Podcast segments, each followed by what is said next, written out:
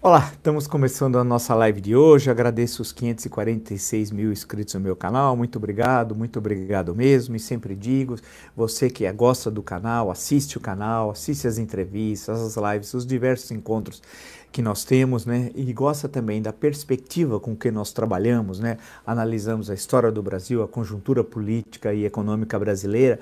Uh, indica a uma amiga, um amigo. É fácil, o blog do Vila, Marco Antônio Vila, diga para ativar as notificações, coloca like no que vocês gostarem e usar, como vocês muito bem fazem, a página dos comentários. Lembro também que temos várias entrevistas, essa semana já inclusive amanhã já temos a gravação de mais duas entrevistas, já está tudo articulado, né? uma série de entrevistas essa semana com gente que, como nós sempre falamos, tem algo a dizer de diferente sobre o Brasil, sempre qualificando a reflexão sobre o Brasil. Isso que é essencial, qualificar a reflexão. Lembro que no Twitter, se vocês querem me seguir, é fácil, Vila Marco Vila, Vila sempre com, com dois L's, lá vocês encontram é, as intervenções diárias que eu faço. E também na plataforma www.cursosdovila.com.br vocês podem encontrar, desculpe, vocês podem encontrar os três cursos que nós estamos oferecendo, ou seja, é, história política das constituições brasileiras, como eu digo sempre, do ponto de vista da história e, particularmente, da história política, né? História a, da ditadura militar no Brasil, 1964-1985 e o que é fascismo. Basta acessar www.cursosdovila.com.br. Bem, passando todo o noticiário do dia, acompanhando as entrevistas, fazendo aquilo que né, habitualmente para chegar no final do dia, a gente ter uma visão geral né, do que está acontecendo e sempre buscando interpretar e traçar tendências, que é esse o nosso objetivo. No terra.com.br tem uma notícia assim inacreditável, né? Diz o seguinte: Bolsonaro coloca militares na Anvisa para controlar vacinas. A linha fina diz: especialistas temem que a articulação politize o órgão e dê ao presidente controle sobre as aprovações de imunizantes contra a Covid-19. Vocês sabem que isso daqui é algo importantíssimo, importantíssimo, né? Ou seja, há uma corrida, nunca na história, em tão curto espaço de tempo, se produziu uma vacina, ou vacinas, se assim preferir no plural, contra a Covid-19. Não há nenhum caso na história. O avanço foi fantástico da ciência, o conhecimento do vírus, todo, né, como tratar, como enfrentá-lo, foi um esforço mundial, da ciência mundial. Né? Claro que no meio de tudo teve sempre aqueles que estão na barbárie, né? os terraplanistas, eh, toda essa turma tal, e aqueles que acham que quer aprender ciência, que eu brinco pelo WhatsApp, em dois minutos, três minutos, tem denúncia, assista, bomba. Quando é assim, prepara-te que é uma enorme bobagem. E já tinha antes, tem agora e terá muito após o início da, da campanha de vacinação ou das campanhas, que provavelmente nós não sabemos quando vai ser a campanha nacional de vacinação organizada pelo Ministério da Saúde, mas estados, usando do que determina a Constituição, vale lembrar, né? Nós somos uma república federativa, registre-se, né? vão começar a sua campanha é, nos estados e o caso de São Paulo parece, pelo que nós acompanhamos aqui é, é, por durante todo o dia, é, é, o que dá a entender que a campanha ah, começa já no mês de janeiro com os protocolos, a todo um calendário, etc, etc, etc, etc.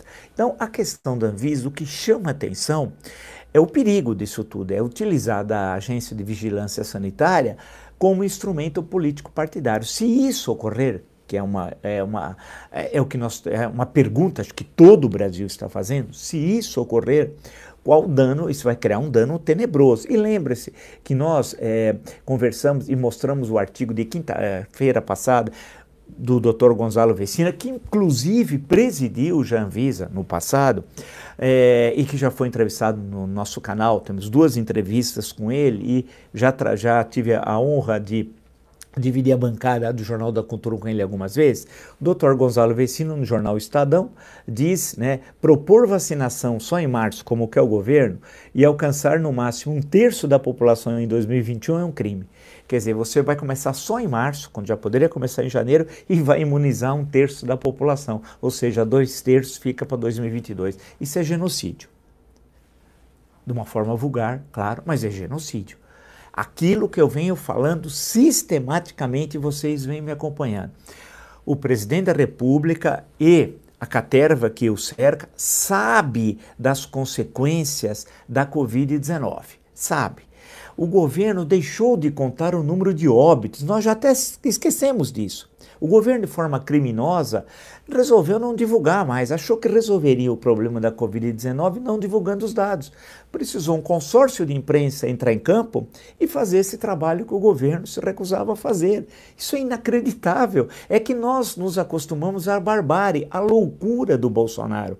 Porque chega um momento, quando você está convivendo com loucos, que você, até para manter a convivência, porque você está no mesmo espaço, você começa a ficar louco você começa a ficar louco, né? É aquele trabalho de adaptação. Se todo mundo vê descobridor, eu também vou ver descobridor, porque senão eu não tenho mais é, sociabilidade com todos aqueles que viram descobridor, mesmo que eu não vi, mas resolvo falar que vi.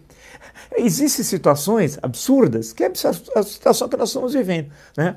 Ah, o Bolsonaro faz atos realmente de louco, daqueles clássicos loucos da história, que, em vez por outra, aqui nós citamos, né? Vamos lembrar o Império Romano, lembrar de Suetônio, um dos grandes historiadores do Império Romano, né, da sua história, e, e, lembrar a figura do Calígula. Né? É, podíamos lembrar do Nero, mas vamos lembrar do, do Calígula. E a história do Incitatus, querendo nomear cônsul e colocá-lo no Senado. Né? O seu cavalo preferido. Né? É um negócio inacreditável. Então, quando o Bolsonaro faz isso, ele está conspirando contra a saúde de milhões de brasileiros. E ele está fazendo de forma planejada. Não é algo inópito que se faz e segue a vida. Não. Ele sabe dos efeitos. Portanto, é genocida sim. Aí volta a questões que eu tenho falado aqui, né, e sou um dos únicos, mas uma hora a ficha vai cair para outros setores sérios e responsáveis da sociedade brasileira, da responsabilidade jurídica e política pelos. Já estamos chegando a 180 mil óbitos, e o principal responsável é o presidente da República. É, e o doutor Gonzalo Vecina, nesse artigo que eu li, comunga, creio eu, não sei se eu estou exagerando, doutor Vecina, com tudo que nós temos aqui. Isso aqui é um verdadeiro absurdo. Propor vacinação só em março? Por quê? Por que só em março? Para continuar a deixar morrer brasileiros e brasileiras? Né? Qual a razão?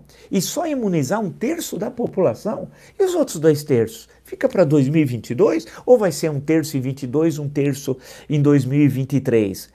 Precisa de quantos mortos para que Bolsonaro resolva trabalhar seriamente no enfrentamento da Covid-19? É necessário 200 mil, 250 mil, 300 mil mortos? Quantos sangue ele, sangue, sangue, sangue, sangue ele precisa ter nas suas mãos para agir como um chefe de Estado e chefe de governo responsável? Né? São perguntas que a gente tem de fazer, perguntas sérias, sérias, no campo político legal, no campo constitucional. Porque isso daqui vai terminar numa solução política, com impeachment.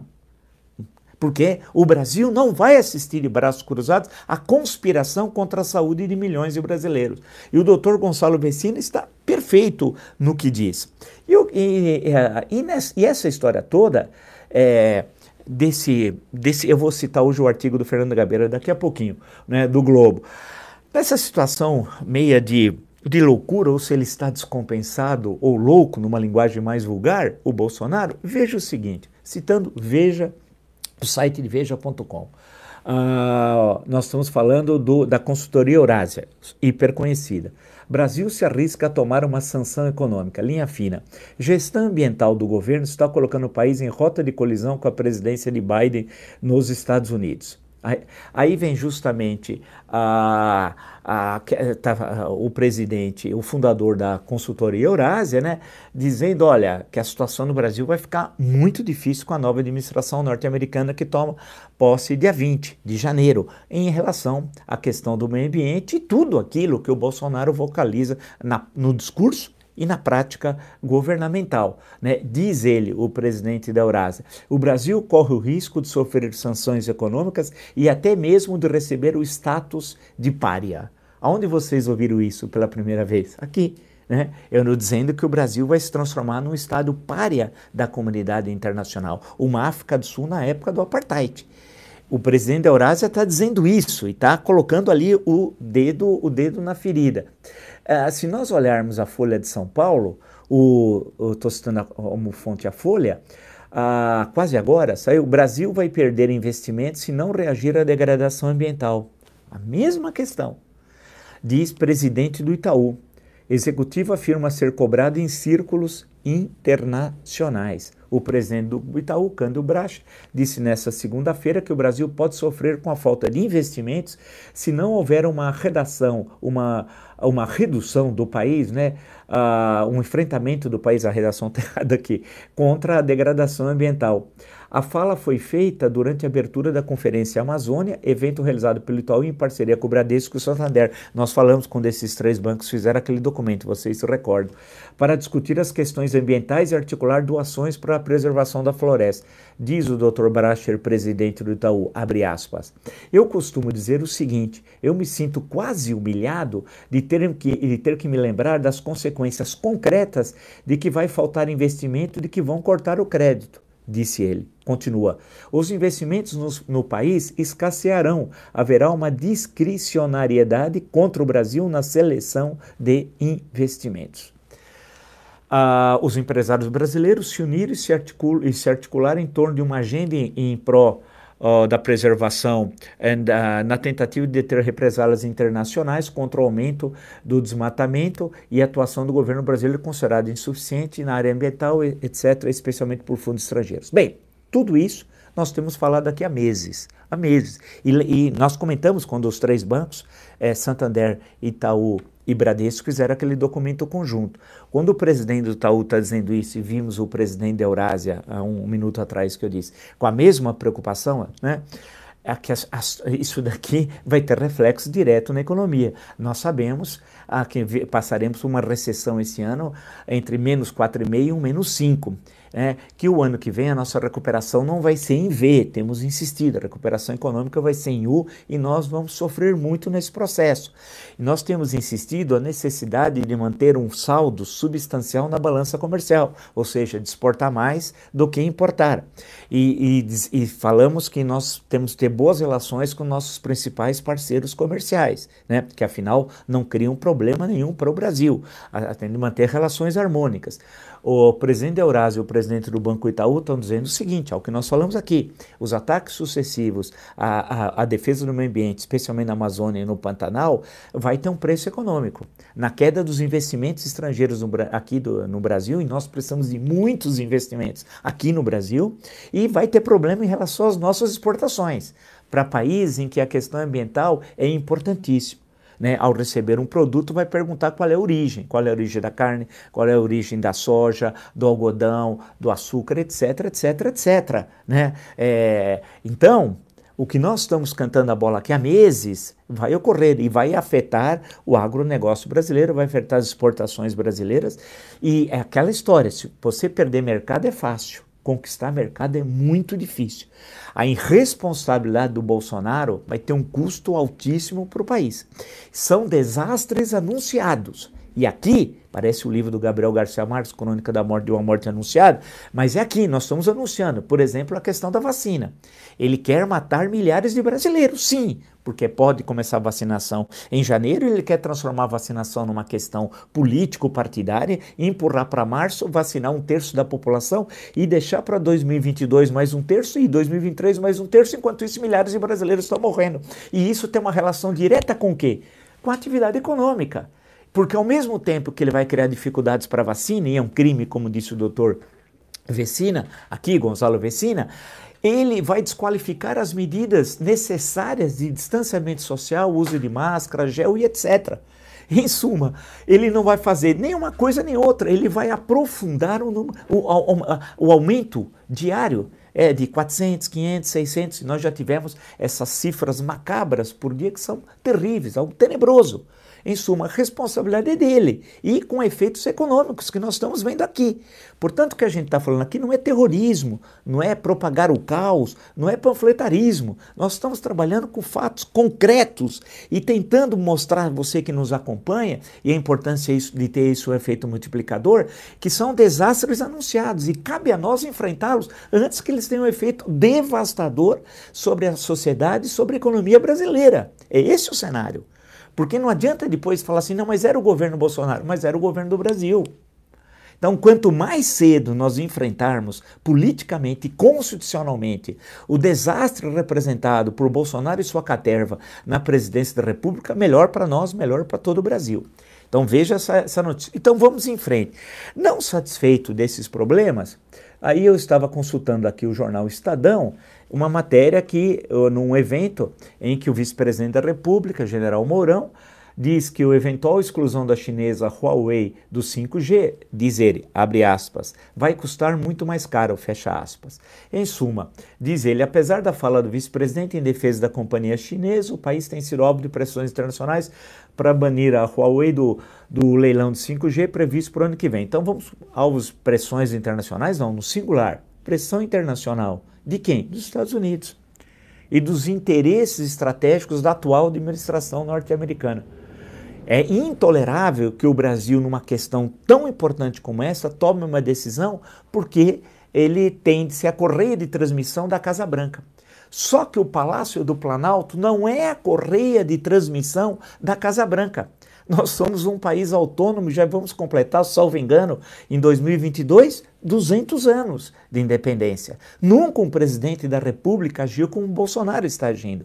Essa questão do 5G é seríssimo, não só porque isso, isso tem um efeito na economia muito grande, a importância dessa verdadeira revolução representada pelo 5G, como a resposta inevitável da China. Inevitável inevitável. E nós temos insistido nisso aqui e tivemos três encontros com o ministro conselheiro da Embaixada da China, temos um da República Popular da China, temos o nosso canal. Essa é uma questão seríssima, importantíssima. E ele está plantando mais um desastre anunciado. Né? E, e a, fazendo sempre aquele ataque. Veja os ataques que ele fez à China, o filho fez à China, o Bananinha, e o Ernesto Araújo, né, conhecido como Beato Salu, também fez à China. Há uma sucessão de ataques, uma sucessão de ataques.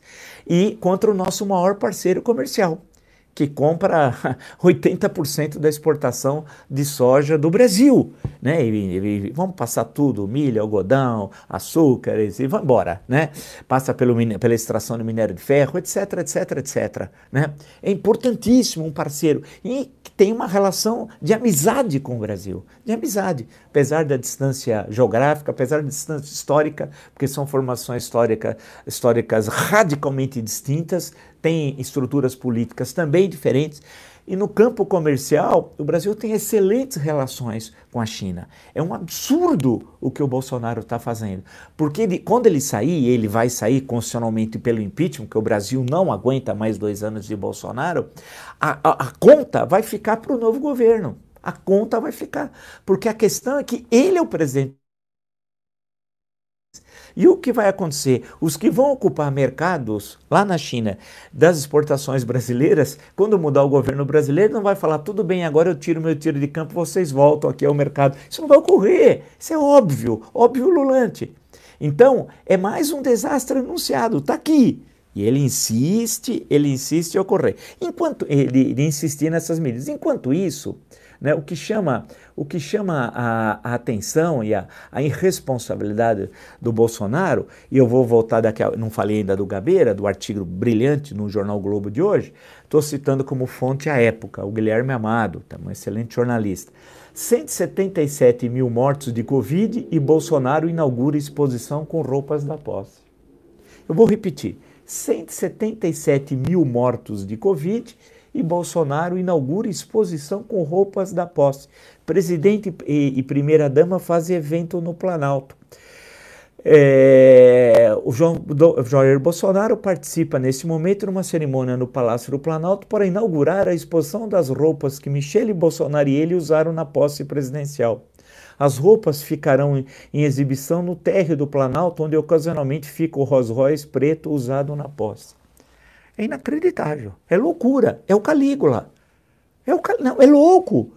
Isso nunca ocorreu na história do Brasil. Primeiro, se ele fosse um mito da história do Brasil, ele fosse um Peron, nós, e ela fosse a Evita, ainda, né, tô, uh, nós poderíamos até falar, puxa, é o Peron, é o Juan Domingo Peron, né, é Evita, é Não, é a Micheque, A dos, dos, aquela dos 92 lá, mil reais, lá, cadê?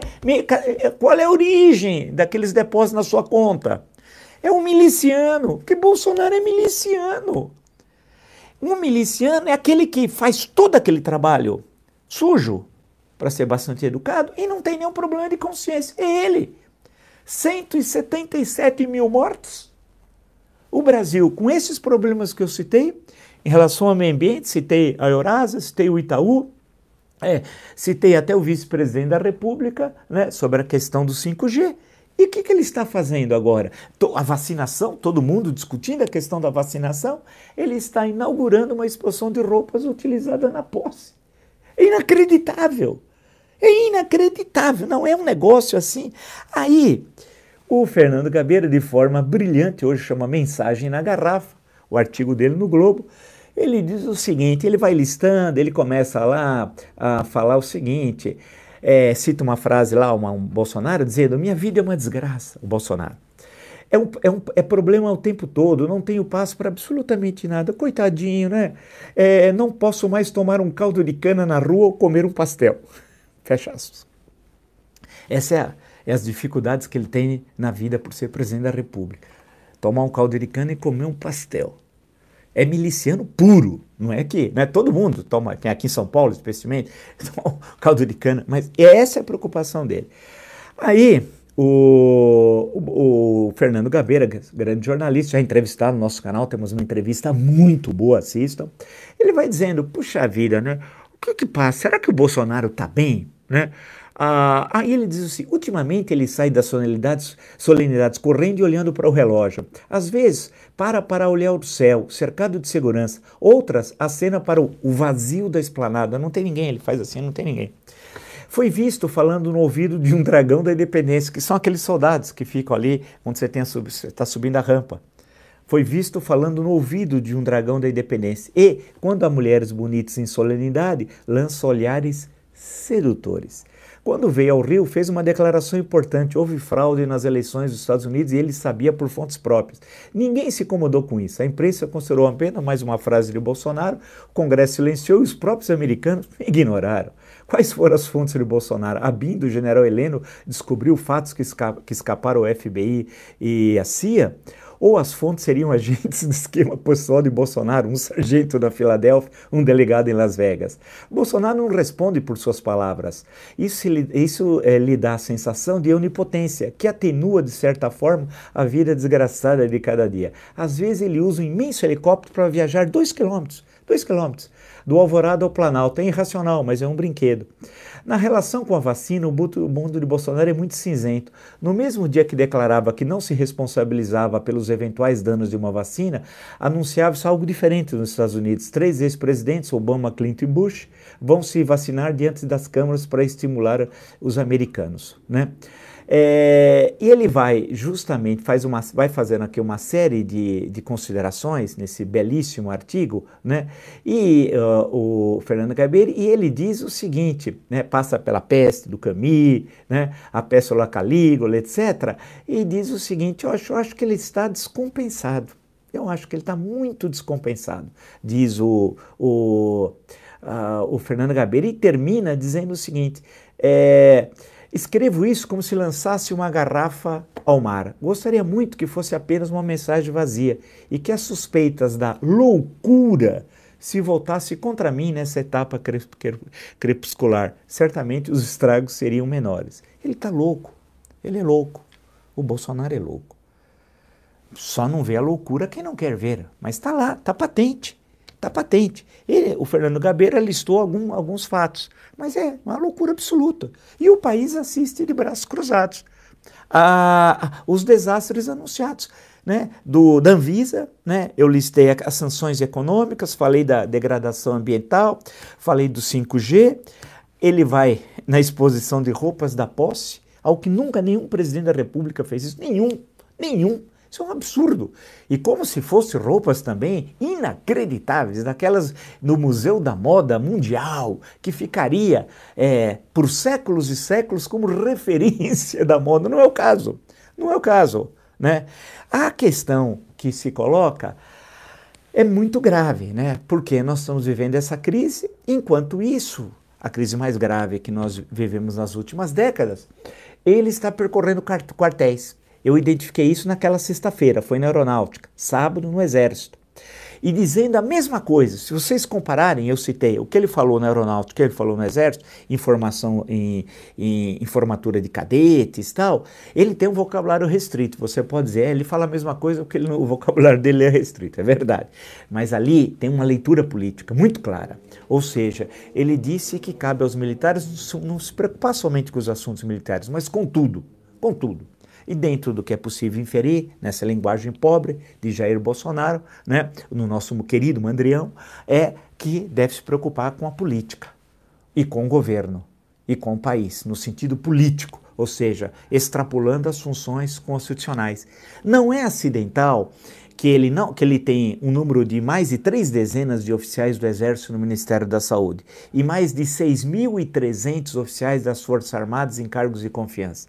Nunca, nem no regime militar teve tantos oficiais em cargos de confiança como agora. Nem no regime militar teve um ministro da Saúde, um general. Não há. Pode pegar o governo Castelo Branco, Costa Silva, Médici, Geisel ou Figueiredo. Não há também. E ele começa a percorrer as guarnições. Por quê? Aí vem a minha leitura que eu tenho insistido e os fatos estão demonstrando.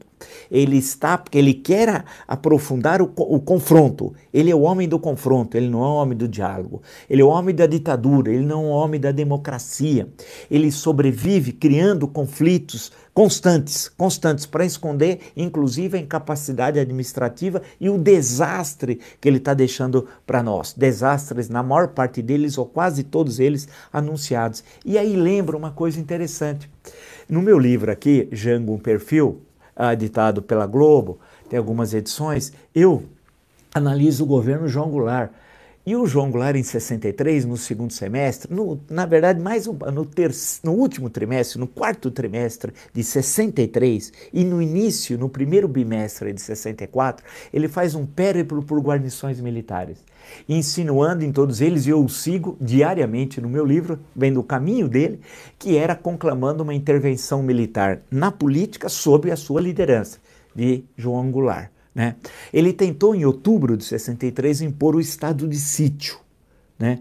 e acabou retirando a medida, tendo em vista a forte resistência parlamentar. Não esqueçam que isso pode, no momento de confronto maior, ser usado pelo Jair Bolsonaro. Olha que eu canto a bola e costumo acertar. No momento que a situação fica grave sanitária, a população fala assim: queremos vacina, e ele o obtuso parvo, dizer não, vacinação é a partir de março e só para um terço da população, pode ter um levante nesse país. Porque as pessoas vão ter todo o direito de querer se vacinar, e você precisa ter quase todas as vacinas, são duas doses, e para poder voltar a trabalhar, a sair, a ter vida comum. Ainda com algumas limitações, mas quase que uma vida comum, depois da devida imunização. E ele vai remar contra isso. Aí a tensão vai estar lá nas alturas, um país em combustão. Ele pode querer acionar o estado de sítio, que está também. Aqui era a Constituição de 46, aqui é a Constituição de 1988. E usar as Forças Armadas para conter o país em combustão. Não é acidental, insisto, esse percurso que ele faz semanalmente. No mínimo, ele visita duas vezes alguma guarnição militar, sob qualquer pretexto e inchou o governo de militares, que estão ganhando, inclusive, muito bem, estão sendo comprados, comprados pelo Bolsonaro. Ou seja, lembra nesse sentido uma venezuelização. Quando falavam o Brasil não será uma Venezuela, em algumas frações da estrutura do Estado brasileiro, em algumas frações do Estado brasileiro, o Brasil já é uma Venezuela em algumas frações, não estou falando no conjunto do Estado nem na sociedade, porque nós temos poderes independentes, mas ele está caminhando para isso. Portanto, é um, os desastres anunciados estão aqui. Como enfrentá-los? Da forma que determina a democracia e a Constituição. Mobilização da sociedade civil, pressão junto ao Congresso Nacional, né? Vamos ver todos os inquéritos que estão tramitando, desde aqueles policiais no Rio de Janeiro contra Flávio Bolsonaro que envolve Jair Bolsonaro, os, bo os inquéritos lá em Brasília que são importantíssimos no Supremo Tribunal Federal, né? Da, de, dos atos golpistas, né? Ah, que já tem mais de 1.152 partes, só o Carlos Bolsonaro é citado mais de 40 vezes, ali está se construindo, então, todo o arcabouço político legal, é legal, é jurídico o processo, mas lá tem uma informações políticas extremamente importantes para apontar para o caminho determinado pela Constituição, que é o caminho do impeachment. Portanto, mais desastres estão claros aí. Não é, é, propagar o caos, não é querer algo ruim pelo país. Eu acho que nós vamos sair dessa, nós vamos conseguir sair dessa situação. Já saímos de situações muito difíceis, essa é muito difícil, porque essa tem a Covid-19, que é um efeito que não tínhamos em outras crises ao longo da história do Brasil republicano, estamos chegando a quase 180 mil óbitos, né? e temos um presidente da República que estimula uma, um genocídio do seu próprio povo. Mas vai ter resposta, a resposta política e a resposta legal e constitucional, que é o instrumento usado pelos democratas. Se você gostou dessa e de tantas, tantas, tantas, tantas lives do meu canal, está entre os 546 mil inscritos. Muito obrigado, muito obrigado mesmo. Né? Indica uma amiga, um amigo, blog do Vila, Marco Antônio Vila, diga para ativar as, as notificações, coloca like no que vocês gostaram e escrever, problematizar, propor na página dos comentários. Lembro também as entrevistas, nós teremos várias entrevistas nessa semana, mas temos um arsenal de mais de 70 entrevistas excelentes, né, com gente que qualifica a reflexão sobre o Brasil. Assistam, vez por outra nas lives eu vou fazendo referências a essas entrevistas que estão postadas aí no meu canal, né? Lembro que no Twitter o Vila Marco Vila, vocês me acompanham, Vila sempre com dois L's e por fim na plataforma www.cursodovila.com.br, lá vocês encontram encontra as informações sobre os três cursos que estamos oferecendo, ou seja, História Política das Constituições Brasileiras, das Sete Constituições, História da Ditadura Militar no Brasil, que é fascismo. www.cursosdovila.com.br. Nos encontramos amanhã. Até.